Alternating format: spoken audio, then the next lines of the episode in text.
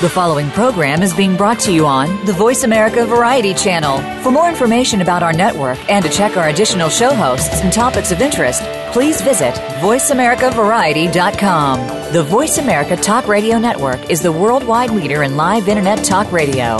Visit VoiceAmerica.com. The views and ideas expressed on the following program are strictly those of the host or guests and do not necessarily reflect the views and ideas held by the Voice America Talk Radio Network, its staff, and management.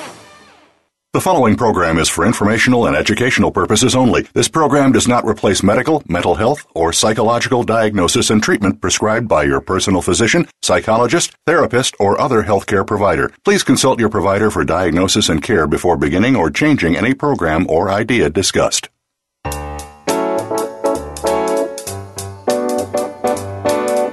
Welcome to Psych Up Live with your host, Dr. Suzanne Phillips. If you're experiencing life, and we know you are, you may have a variety of questions about relationships, family issues, personal goals, coping with the unexpected, and much more. Today, you will hear some answers from a psychological perspective, and you may just take away something that fits. Here is Dr. Suzanne Phillips. Welcome to Psych Up Live. I'm your host, Dr. Suzanne Phillips. And in this show, we'll be turning up the psychological perspective on many life issues. As the former host of Psych Up on Casozo Radio, I joined with terrific guests to host 73 shows. This show's a bit different because it includes you in the conversation. This is Psych Up Live. I welcome you to listen in and feel free to call into today's show at 1 472 5788. Now, are you a sensation seeker? Have you ever wondered why people climb Everest, jump out of planes, or ski dangerous unmarked trails? Is eagerness to experience the impact of any street drug or gambling away life savings driven by thrill seeking? Is there really a personality trait for this? On today's show, you're going to get answers to these questions and much more. Our guest is Dr. Ken Carter, professor of psychology at Oxford College of Emory University. He's a psychotherapist and researcher of 20 years with a particular interest in sensation seeking and the high sensation seeking personality. Dr. Carter is a recipient of awards from the National Institutes of Health, the National Heart, Lung, and Blood Institute. In earlier work at the Center for Disease Control and Prevention, Dr. Carter researched smoking as a risk marker for suicidal behavior in adolescents. He has published in known magazines and has been on such programs as Connect with Kids and NBC's Today Show. Dr. Ken Carter, it is my pleasure to welcome you to Psych Up Live. Yeah, thanks, thanks for having me. I'm excited to talk to you today. Yeah. Well, let's start. Let me ask you what got you interested in sensation seeking? Well, you know, it's actually something I've been really curious about for quite some time. You know, I, I noticed that I had some friends and some clients who seemed to draw chaos to their lives. I'm sure everybody knows someone uh, that's a little bit like that, and and I wondered, like, you know, why they would want more chaos. And I discovered that there were some people who seemed to thrive in chaotic environments, and it sort of got me interested in, you know, in the in the research. And I stumbled across this concept called uh, sensation seeking, and mm-hmm. it's from a uh, researcher named Marvin Zuckerman, who's mm-hmm. been researching sensation seeking for for decades. And so it was really this sort of treasure trove of research around the high sensation seeking personality. Mm. Now, let's clarify a little bit. So, what would be the difference between someone who's a sensation seeker or a thrill seeker as opposed to someone whose life's just a complete mess? They don't pay their taxes, they don't pay their bills, um, their problems yeah. at work. yeah. Yeah, yeah. I mean, so there are a lot of things that can create chaos in an individual's life. You know, um, life circumstances and and and and habits and things like that can create chaos. The thing that's different about a sensation seeker is that they actually thrive in a in a situation where their senses are bombarded a little bit more. So mm-hmm. not everyone that has a chaotic environment is going to be a sensation seeker. In fact, some sensation seekers have really, you know, sort of clean environments in terms of chaos. Um, but they, they really operate best in the midst of lots of, of stimulation. So these are folks who seek and function and want stimulation, and as such, then, Dr. Carter, they're often taking risks that maybe some of us wouldn't take. Some might, but so is that it? Yeah, yeah. And so, and the interesting thing about the risk is that the risk is not what they're after. Um, the risk is really the price of admission that they have to pay for these stimulating environments. And so, you know, and they don't always go for the riskiest thing. So they did, they did a research um, about um, people who were divers, for example, and mm-hmm. the high sensation seekers didn't necessarily always dive lower, but they dived where the interesting things to see are. So the thing about the risk is that there are times when you have to take those risks in order to get the most stimulating kinds of things, and so they're they're drawn towards those risks. And the other part is they don't necessarily see the same risks as the rest of us do. Um, they may not perceive those environments as being as risky. I think that's so true. When I work with couples, uh, and the man is like a, a great skier, and he wants mm-hmm. to try very risky slopes, and all she can think about broken arm, broken leg, can't work, can't pay the bill. So their their appraisal of the risk is very different. Yes, yes. And but for the person who's the sensation seeker, they somehow put the broken arm, broken leg, can't pay the bills out of their mind because the drive to to know what that freshly, you know, um, that that that path uh, that or that run, you know, to be the mm-hmm. first one down that run far out trumps whether they might break their leg and not pay the bills.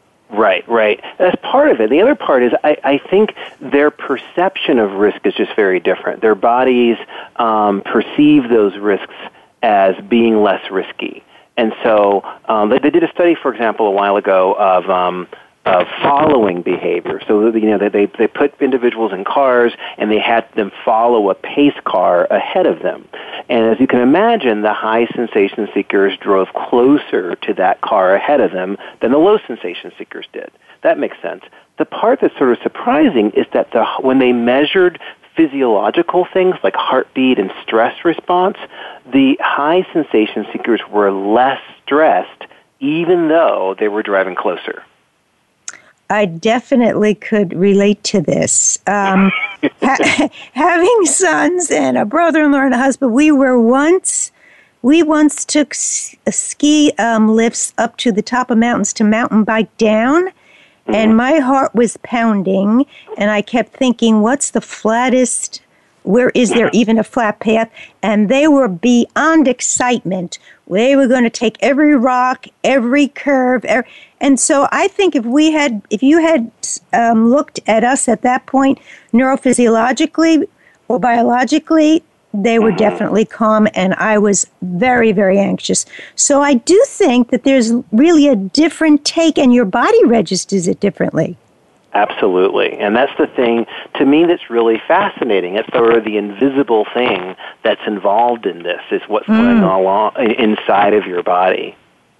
Now, let me ask uh, in in your work online, and even you have a survey that we could all take um, mm-hmm. for our listeners. It's a uh, it's a sensation seeking survey. It's at buzz.kencarter.com, and people can get scored for the four components of sensation seeking as well as an overall score. Maybe let's talk about those four components. Yeah, yeah. So this is an update of Zuckerman's classic survey um, that I sort of updated the language a little bit to make it a little bit more uh, modern. And when you, when you take the survey, the score you get back will tell you about the four different components. Now, when we typically think of someone who's a thrill seeker, that's actually only one of the components of sensation seeking, which is called thrill and adventure seeking. Um, these are people who are drawn towards really dangerous kinds of things. It could be things like roller coasters or driving fast or you know, even even those people who fly those sort of wingsuits out of airplanes. Right. Um, right. That's that thrill and adventure seeking, where danger is a part of it. Um, the other component um, that's an interesting part is called experience seeking. Um, these this component um, measures uh, your desire for unusual experiences. They may not be things that are dangerous, but they're unusual kinds of things. It could be travel. It could be being drawn to unusual people, or even being drawn to unusual foods.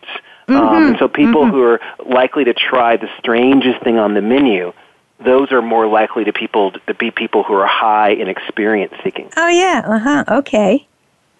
The last two components of sensation seeking tell you a little bit about the style of the sensation seeking you might do. One is called disinhibition. Um, this is your ability to, to be unrestrained. Um, so people that score um, low on that or always look before they leap. Um, the people who score high just leap. so they just, you know, they, they want to just do whatever they want to do. And the last component is called boredom susceptibility. This is an interesting one. Boredom susceptibility tells you how likely are you to become bored and how much you can tolerate being bored. And so people mm. that score low never get bored. People who score really high, not only do they get bored relatively quickly, but they can't. They it gets they gets them irritated when they get bored. Mm. So a few of these have some overlaps with, oh, actually some symptoms. So if I were to let, let me just ask you if there's an addictive sure. quality.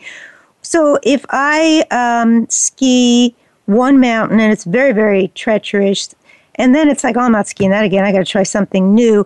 Is there is that a kind of boredom overlapping that thrill seeking, and or is it sort of like um, now it's come become a bit more familiar, so it's not as thrilling. Right, right, and so not all high sensation seekers are going to score high in boredom susceptibility, but mm-hmm. those that do are going to want something different each time um, for those experiences. Um, I have met some high sensation seekers that score low in boredom, and they mm. say they, they they ski the same slope over and over and over and over again because it's mm. different for them each time. And I have hmm. other people I've met who try an unusual food and they're saying, "Oh, I'll never try that again. I tried it once. I don't need to. I don't need to have it again." Mm. What they hmm. want is something different every time. Mm. It's really interesting. So I think in one of the things you wrote, the question is, would you put, would you say someone, let's say, uh, who has ADHD, attention hmm. deficit hyperarousal disorder, would they fit into, or might they get mixed up with the boredom susceptibility folks? Because they really have a have trouble focusing, and it looks yeah. like they're bored, but it may not be the same yeah, they're really easy to confuse with each other, but they're very independent concepts. And so, um, you know, they're, they're, so people that score high or low in sensation seeking is not going to necessarily give you any information about what might happen in terms of ADHD. Um, and so, uh, the, the, the medications and the treatments that are going to help with ADHD really shouldn't have any effect at all on, on sensation seeking. Okay. So we've got these four components, Dr. Carr. So would you mm-hmm. say, is there a sensation seeking personality? I would say there is. I mean, I think personality as a psychologist gives me some information on your ability to explain what's going on in an individual and also the ability to be able to predict and describe what might be going on in their lives. And the great thing about sensation seeking is it does give you a little bit of insight into what's going on and also the motivations that different people have for things. And in mm-hmm. some ways, you know, the motivations are very different than what you might expect. I mean, a lot of people think that, you know, these thrill seekers or high sensation seekers uh, don't care about life, they don't care about their family, they just want to, you know, they want this buzz from their life. But their experience of those of, of those things is quite different um, than what you might imagine, and a lot of them feel really misunderstood. Um, mm. Because I think that the average and low sensation seekers aren't experiencing the same things out of life as they are. Mm-hmm, mm-hmm. I do think, particularly with couples, there is a disconnect in understanding. But you're really suggesting, and I think that's why the components are interesting, that it it's not just someone jumping out of an airplane and not caring how they land. That there, the idea that someone who wants to travel to many different countries and try different foods, we could put in the category of uh, a sensation seeker in terms of being an experience seeker really means there's, there's nuance and there really a difference under the whole category of sensation seeking personalities.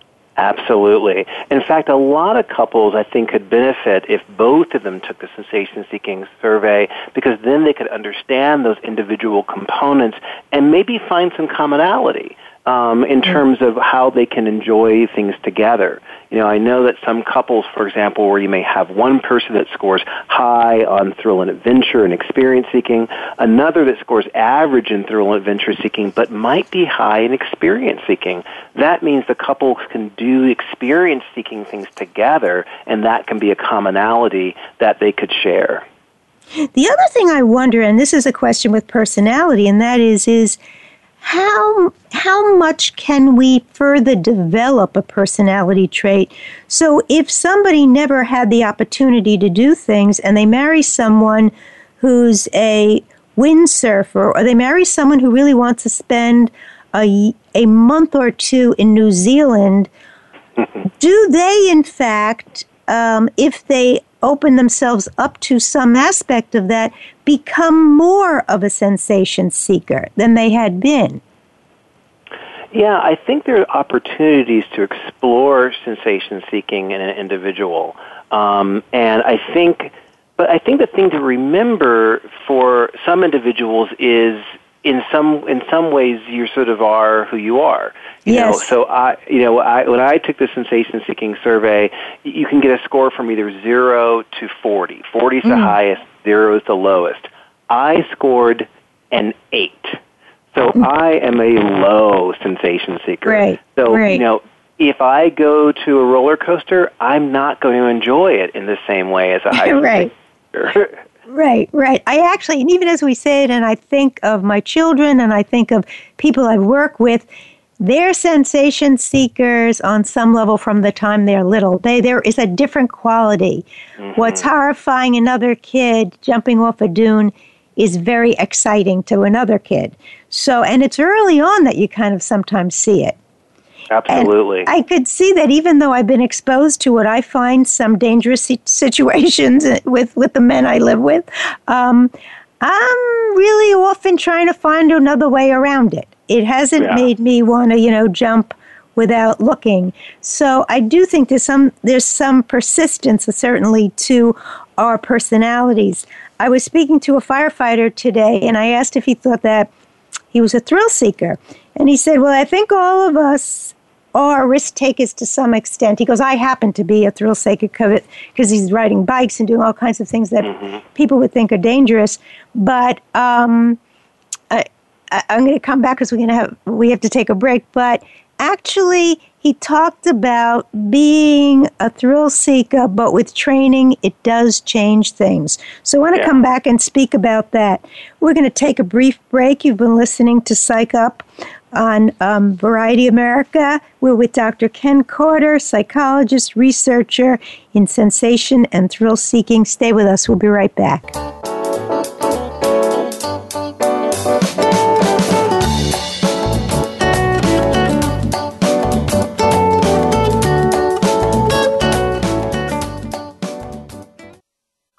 Streaming live, the leader in Internet Talk Radio VoiceAmerica.com.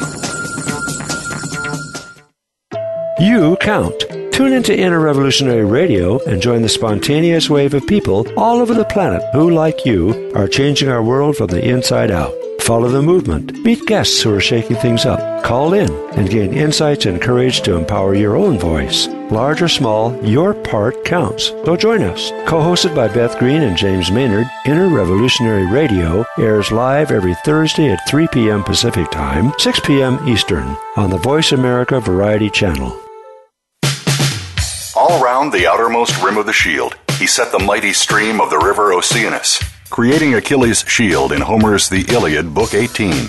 Rachel Carson in The Sea Around Us said, All at last, return to the sea, to Oceanus, the ocean river, like the ever flowing stream of time, the beginning and the end.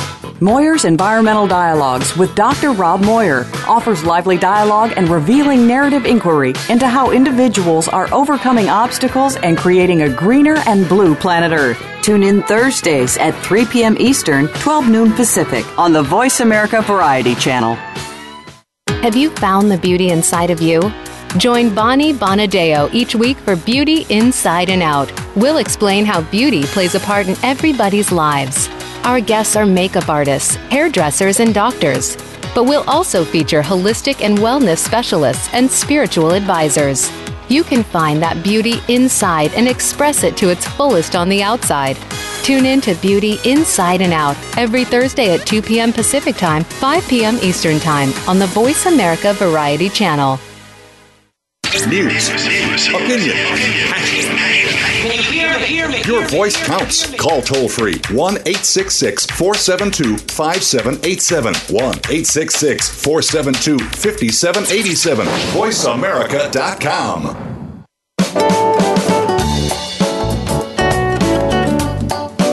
You are listening to Psych Up Live. Join in our conversation today by calling Dr. Suzanne Phillips or her guest at 1 866 472 5788. That's 1 866 472 5788. You may also send an email to radiohostphillips at gmail.com. Now back to Psych Up Live.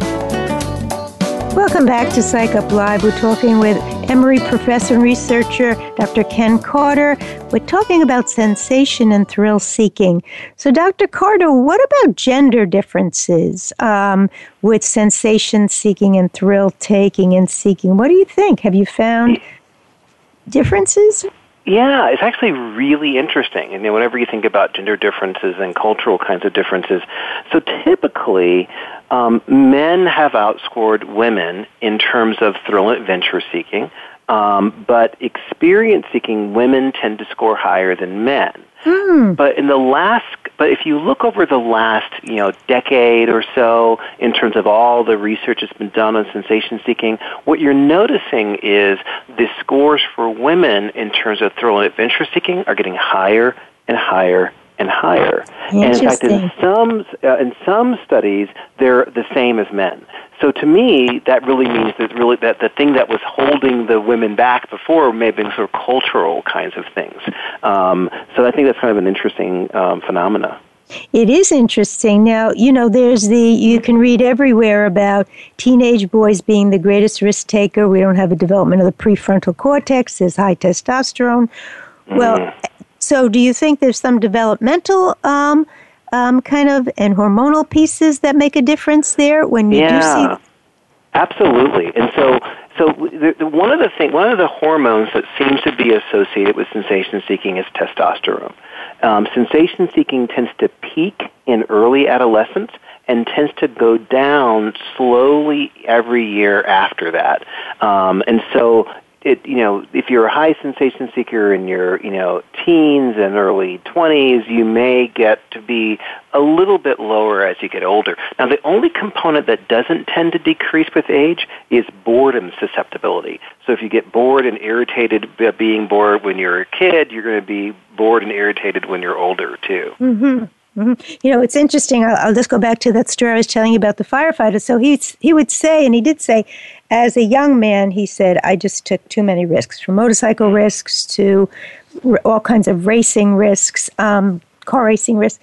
But when I said to him, as a uniform service person, you know, doesn't the risk get lower, the feeling of risk get lower when um, when you've gotten a call for 25 years and you've been, you know, on the job for 25 years. And he said, well, when the alarm comes in, you still get an adrenaline rush, but you also are very keenly aware that you have got to harness your fear. You enter a building, you cannot be tunnel vision. You know, you have you've learned skills to harness the fear so you don't just go into fight flight without strategies for dealing with it. So I guess, you know, um, Ter- and I think that's true of men and women, women who are emergency room docs, etc. I, I, it was good for him to remind me that you're still going to get that adrenaline push, but then it is harnessed by training. And right, maybe that right. may, that may be true of great athletes too, Ken. You know. Absolutely. I, I read this article in Outside Magazine, and uh, and one of the researchers that was quoted in there said that you know fear is both a lock and a key. You know, Mm. so it can stop you, but it can also be the thing that propels you towards action at the same time. But lot of the things, one of the things that a lot of the sensation seekers have told me, and this is something that's common among all of them, is that that, that they really have this amazing trust of their own instincts Yes. and they feel like their body is going to know what to do. So Mm. one of the quotes I hear a lot from the high sensation seekers is analysis is paralysis. They just go forth and they they just know they'll figure it out when they get there. Um, and that's the thing that propels them. I think that that's so true. Sometimes we talk about it as having a neural pathway for, for certain athletic performance, etc. I think somebody um, interviewed the high divers, uh, maybe it was um, uh, Carr, and he said not only did they not say they were uh, frightened or was it did it feel risk taking, is that they were in a zone. And that's the kind of thing where your body sort of goes on its own. You, you trust it, and you trust it to do that. Right. And they Yeah. enjoy being in that zone. So uh, there's a researcher, Mihaly Csikszentmihalyi, calls it the flow state. And so you, that, that, that those high sensation-seeking activities get them in that flow state. Um, now, let me ask you so, from a neuropsychological, in terms of the new neuroscience, do we know anything about are the brains of sensation seekers, be they high performing athletes or surfers or um, uh, divers, are they different from someone who's a low sensation seeker? A little bit, yeah. So what we know is that there are two chemicals that are important um, and a little bit different in high sensation seekers than average or low sensation seekers. One of them is cortisol. So cortisol, I'm sure you've heard about before, is the stress hormone. It gets Right. us ready for that fight or flight um, response. And I like to add freeze to that because sometimes you can't fight or flee and you end up freezing instead. Um, they find that in high sensation seekers, they don't produce a lot of cortisol in hmm. those high sensation seeking experiences. And so their body is not perceiving those situations as stressful. That's hmm. why their heartbeats aren't as high. That's why they don't feel as stressed. The other thing that's really important in terms of the neurobiology is a, a neurotransmitter called dopamine. So dopamine, know, so neurotransmitters are chemical messengers that help the, the brain communicate from one part to another. And dopamine is a neurotransmitter that's been associated with pleasure. And Right. so high sensation seekers produce more dopamine than low than average and low sensation seekers in those high sensation environments. So if you combine those together, what you see is that someone that's in a really eh, risky environment, they're less stressed, but they feel more pleasure. And that So- combination is what's so attractive about those experiences to them.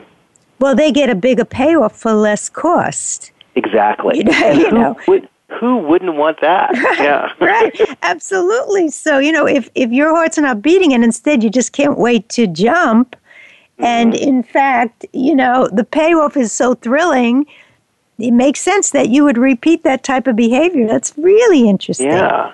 Yeah. So they're flowing in the situations where I would be freaking, right? and so I'm in that Yes. situation. I'm producing massive amounts of dopamine that are pro- not massive amounts of, of cortisol, Cortisol. that might be masking any increases in dopamine. So I'm f- frightened, scared. You know, I'm ready to flee from that environment.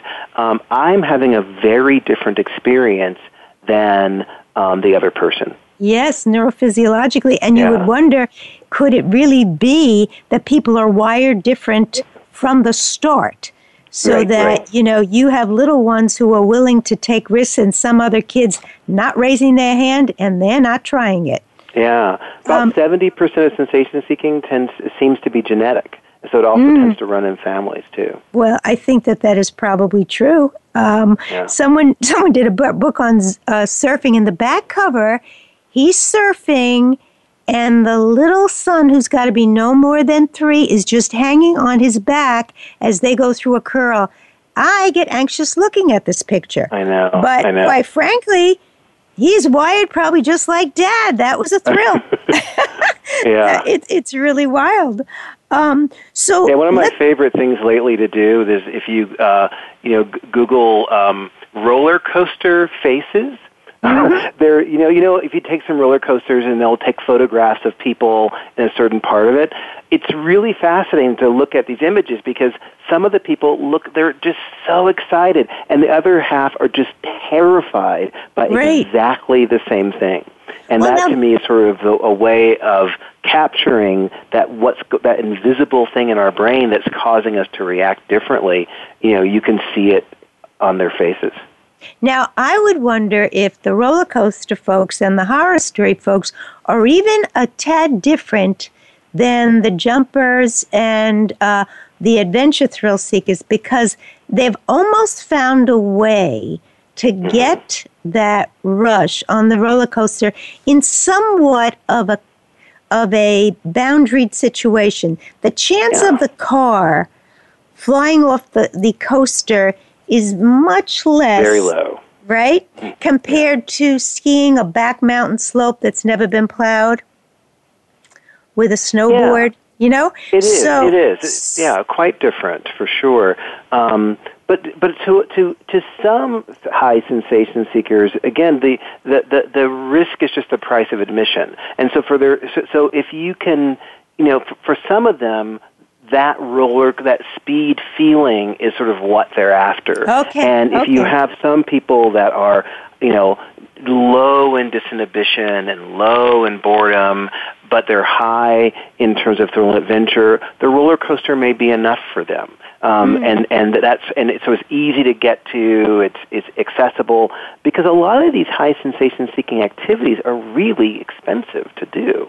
And so some people uh, resort to roller coasters or uh, spe- you know speeding or you know sort of less expensive ways to get that thrill.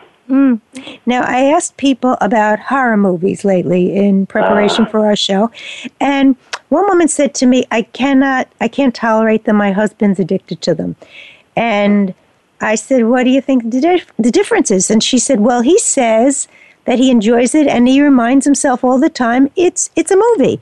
And she Yeah. said, "I can't get the images out of my head, and they're very disturbing to me."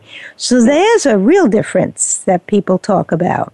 Absolutely. You know, it's interesting. You know, high sensation seeking um, tends there are a couple couple different things. So the kinds of media that high sensation seekers enjoy c- can be slightly different than average and low sensation seekers, especially when it comes around boredom susceptibility. Um, So the, the the higher the level of boredom susceptibility, the more the individual wants to be surprised. They want unpredictable media experiences things that you're not going to expect. Because once they sort of figured out what's going to happen in their head, they're Right. bored. Right. You know, so horror movies, lots of unexpected kinds of twists and turns, and and I think they can tolerate the the gore of that because they're not producing as much cortisol anyway. Right, and they're seeking the thing that's hor. He's seeking the thing that's horrifying her.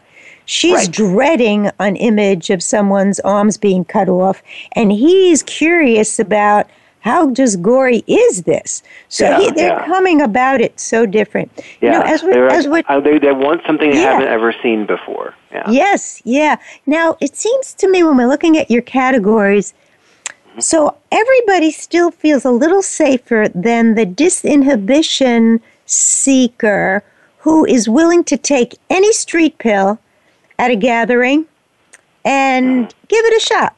So, or to um, sleep with anyone, or to Right. mix alcohol with anything someone's saying they got off the street and is really terrific.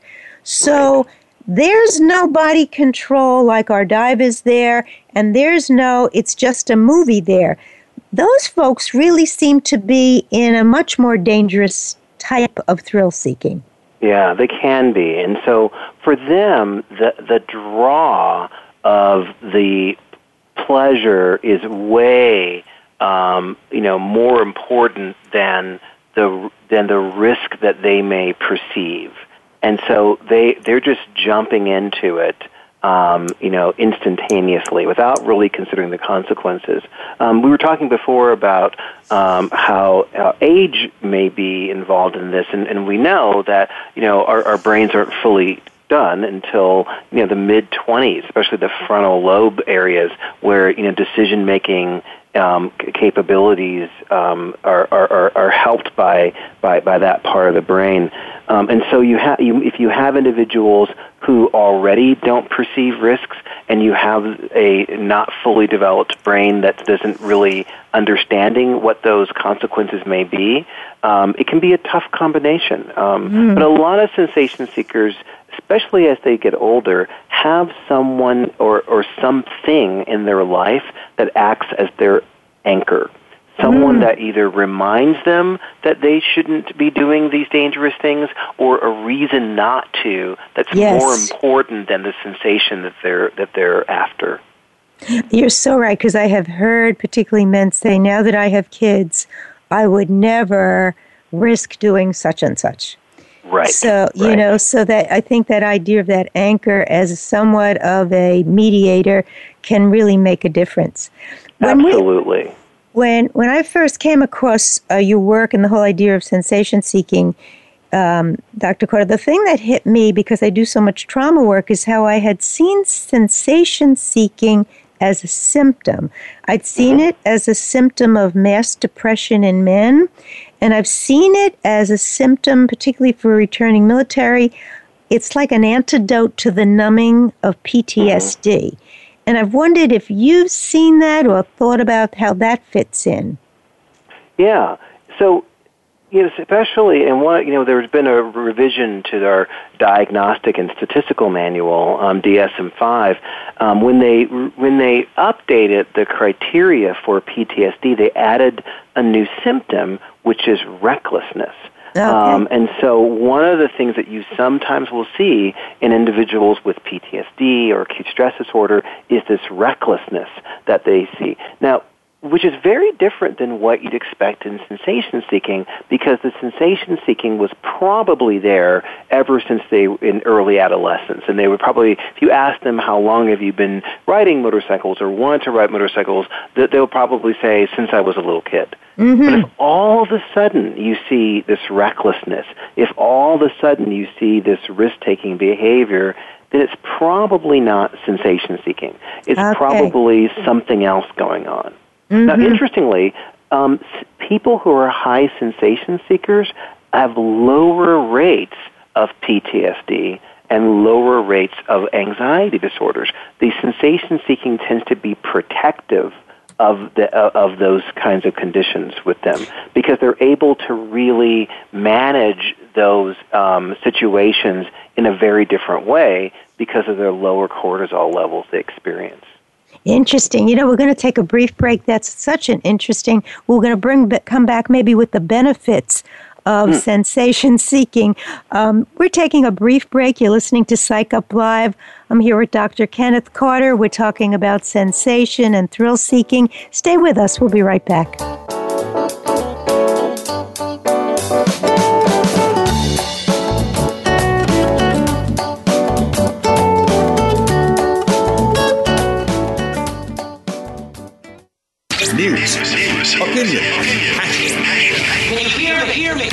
Counts. Call toll free 1 866 472 5787. 1 866 472 5787. VoiceAmerica.com. Families today face unique challenges. Marriage, parenting, and family forms have changed a lot in the last century. Family Matters with Dr. Virginia Collin will focus on building and maintaining healthy family relationships. We will discuss marriage, divorce, family mediation, parenting, lifestyles, and mental health. All kinds of family matters. Our show will feature guest experts and your participation too. You can listen to Family Matters live every Tuesday at 6 p.m. Eastern Time, 3 p.m. Pacific on Voice America Variety. Are you or someone you know interested in attending college? With both college tuition and college enrollment up 60% since 2002, there is a lot of competition, and careful planning needs to be a part of the process. Tune in to Getting In, a college coach conversation, hosted by Elizabeth Heaton and featuring a team of college coach experts. We'll bring you the tips, techniques, and know how to navigate the road to college and do so the smart way. Listen live every Thursday at 4 p.m. Eastern Time, 1 p.m. Pacific Time on the Voice America Variety Channel. Want an insider's pass to everything that goes on in Hollywood? Join Summer Helene every week for Behind the Scenes. Summer Helene is known as the Duchess of Hollywood because she knows the insiders, legends, and celebs and brings the stories, the gossip, and the backstage scoop. It's the real Hollywood, though. So this program is for adults only. Behind the Scenes can be heard live every Friday at 4 p.m. Pacific Time and 7 p.m. Eastern Time on the Voice America Variety Channel. Streaming live, the leader in Internet Talk Radio, voiceamerica.com.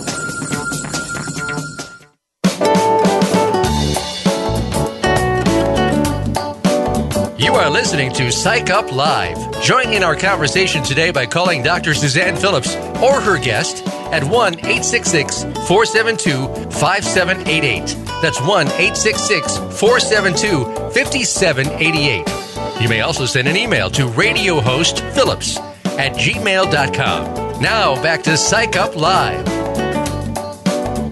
Welcome back to Psych Up Live. We're here with Dr. Kenneth Carter. And we were just speaking actually about the benefits of sensation seeking. Dr. Carter, we were mentioning it just may be that um, if you are deployed, if you are a uniform service person, or maybe even if your family's facing a natural disaster and you're a sensation seeker, did you say you might actually do better?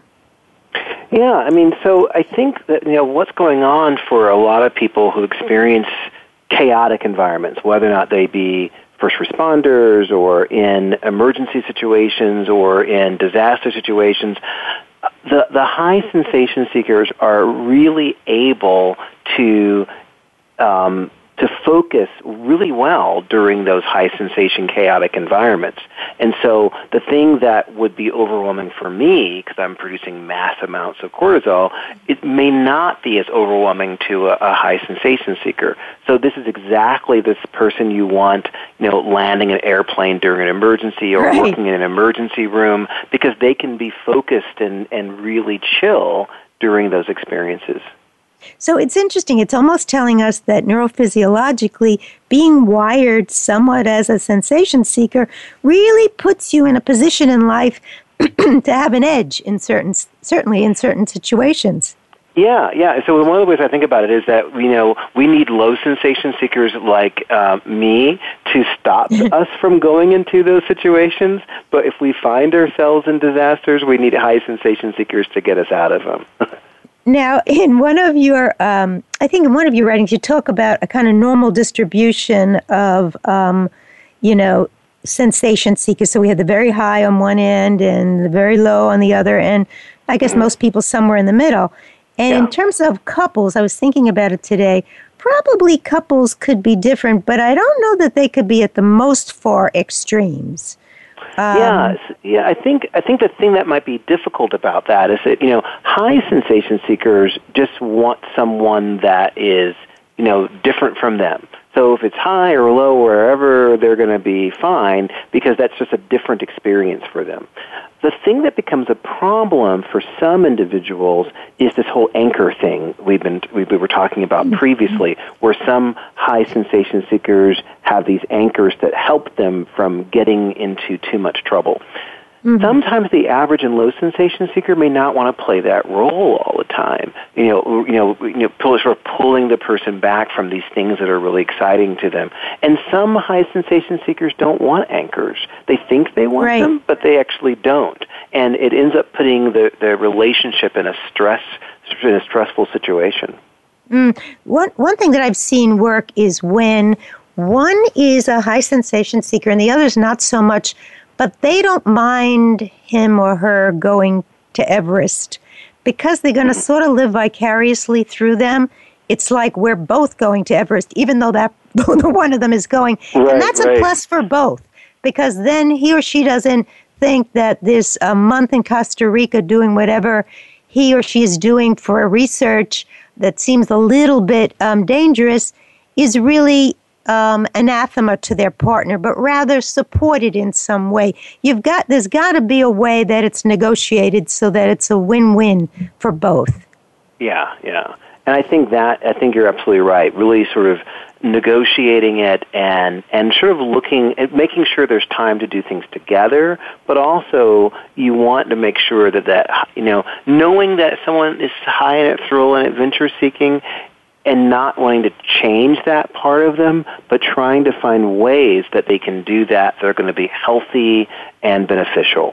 Now, whether it's you know adventure sports like the Tough Mudder, you know those mud runs that people yes, will do, right, right. Um, or even you know even the kind of exercise, you know, so CrossFit is draws a lot of people who are high sensation seekers, um, and so making sure they have those safe activities they can be involved in to really be able to experience what those high sensation seekers experience um, in those in those situations is important. I think. These are the times when I say to, particularly, let's say, women, if you're dating him and you're not telling him that you are terrified on the back of his motorcycle, don't let him think you love this because then when you marry, he's planning bike trips. You're going to be you you, you got to be authentic here. If you hate it, you got to let them know it now. Um, right. So that that's the other thing is the authenticity from the beginning, so you right. know really who you're marrying. And I think if enough time passes, you start to see the look on the person's face, and you start to know, hmm, she doesn't want to uh, dive. She does not want to dive. Yeah. yeah. You know, One of the really- problems that some high sensation seekers have is they don't necessarily always have empathy for average and low sensation seekers Okay, because they point. don't feel the fear that we do in those situations. They may not understand how you're feeling unless you tell them. Mm-hmm. Um, and so that's going to be an important conversation to have. Um, Mm-hmm. In fact, so taking the sensation seeking survey and saying, look, look where I am in terms of and adventure seeking. I'm not going to enjoy these kinds of things. And that's hard for some high sensation seekers to, to understand because they love how they feel and they assume that other people would feel the same way. Mm. And I, I definitely couples ought to take go to buzz.kencarter.com and take it and share results because I'm not certain. I think it tempers uh, Dr. Carter over time, but I think your sensation seeker, y- you know, it, it doesn't really change. I, I shared with you, I have a brother in law, he's terrific, I love him, but he's been sensation seeking since he's very young, Marine, the whole thing. And now the latest, it was he, in his 70s. Where was he? Uh, spending a few months in Russia and China on the Trans Siberian Railroad. And we never know exactly where he's headed, but my mother in law asked me before she passed, she said, just keep an eye on him or know where he is somewhere. So what I literally do is look at the paper, and if there's a fire in Yellowstone, mm, I figure he's somewhere in that vicinity. And I'm very, really wrong. I'm very, he's really wrong. drawn to, yeah, he's drawn he's- towards those. But yeah. he's smart, he's athletic, and it has not changed. So don't think you're marrying someone who's a sensation, you know, seeker who's going to turn like, let's just, you know, hang around and read books. I don't know that that's going to happen. No, no. And, and, and, you know, there may be some time that you can find some things that are going to be commonly um, enjoyable, but I think that thrill and adventure seeking feeling that people have is something that, um, you know, they can't get any other way sometimes. Now, let me ask you, and, and, you, and I want our listeners to know you're going to be at, doing a TED Talk uh, later this month. Of, in all your research and with speaking to people and, and on the data online, what's the most surprising thing can you've come across with regard to sensation seeking? I think the most surprising thing um, that I've come across is really how how they're experiencing the world in a really different way, and I think that's one of the, that's one of the things that that sort of is is um, fascinating to me as a psychologist is that you know my experience and the person right next to me's experience can be very different, and you know. I, and I, I guess I didn't have a full appreciation for what the world is like for those individuals. Um, mm. And I kind of see it almost as a superpower. You know, it's it's it's this. You know, the, the you know the ability to be in a chaotic situation and be focused is really, to me, an amazing quality um, as a low sensation seeker that gets easily overwhelmed, you know, that's something that really appealing to me. But I love my low sensation seeking personality. It's it's it's awesome. well, well, see, I, am I wrong to think every time you investigate, I relate a little bit. Every time I get a new book, every time I think of a new theory, I'm excited. Um, exactly. It, it may not excite anybody else, but it's it's in some ways, every time you decide to study something different and go public with it, that's risk taking. I mean, doing yeah. a TED talk would just panic some people completely. Um, public speaking is like one of the number one fears, but mm-hmm. you're going to go ahead and do that. Oh yeah, yeah, and you know, and and I, and I think in my own way, I have my you know, I I'm a, I have my confidence about the things I do well. And one of the things I always tell my students is you know, getting to know yourself, playing to your strengths is one of the greatest things that you can do. But you can't play to your strengths unless you know what they are. Um, and I think that high sensation seekers and low sensation seekers alike, if you know what your qualities are and what your strengths are, there are ways that you can sort of make the most of those things. And I think we've seen, I know we mentioned on the break that so knowing your strengths and whether you are at one extreme, high sensation seeker, or low, harnessing the strengths and taking though I think everybody does have to take some realistic risks or you would not mm-hmm. move in life. Right. Um, and being able to tolerate the failures and knowing their lessons learned, a kind of um, growth mentality, and that kind of risk taking is what allows us to write the paper, try out for the team without some ability to take a risk. I don't know that you could grow.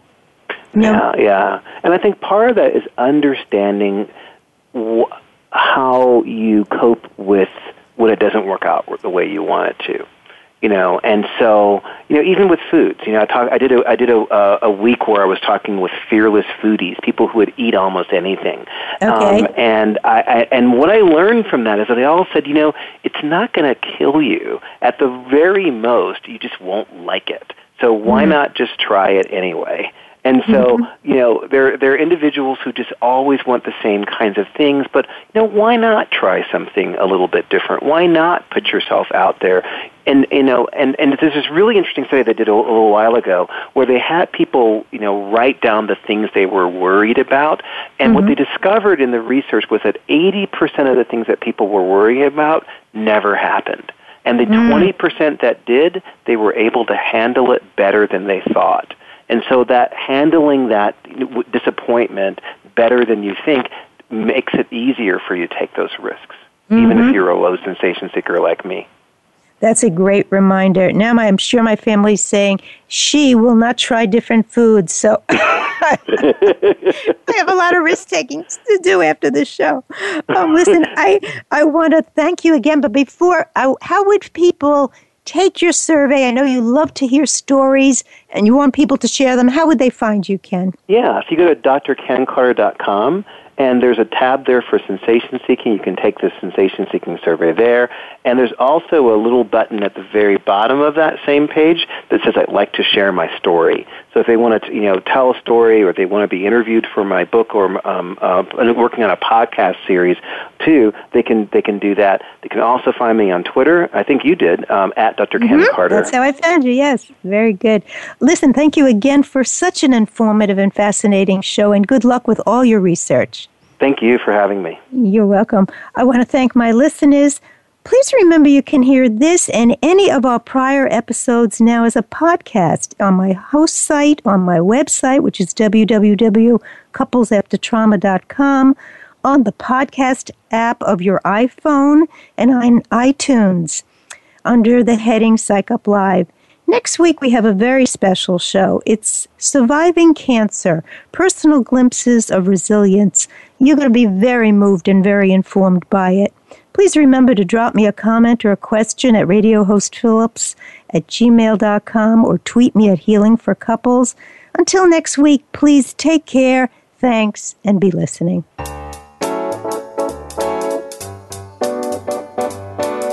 Thank you for tuning in to Psych Up Live. Please join Dr. Suzanne Phillips for another edition of our programming next Thursday at 11 a.m. Pacific Time, 2 p.m. Eastern Time on the Voice America Variety Channel. We'll talk more next week.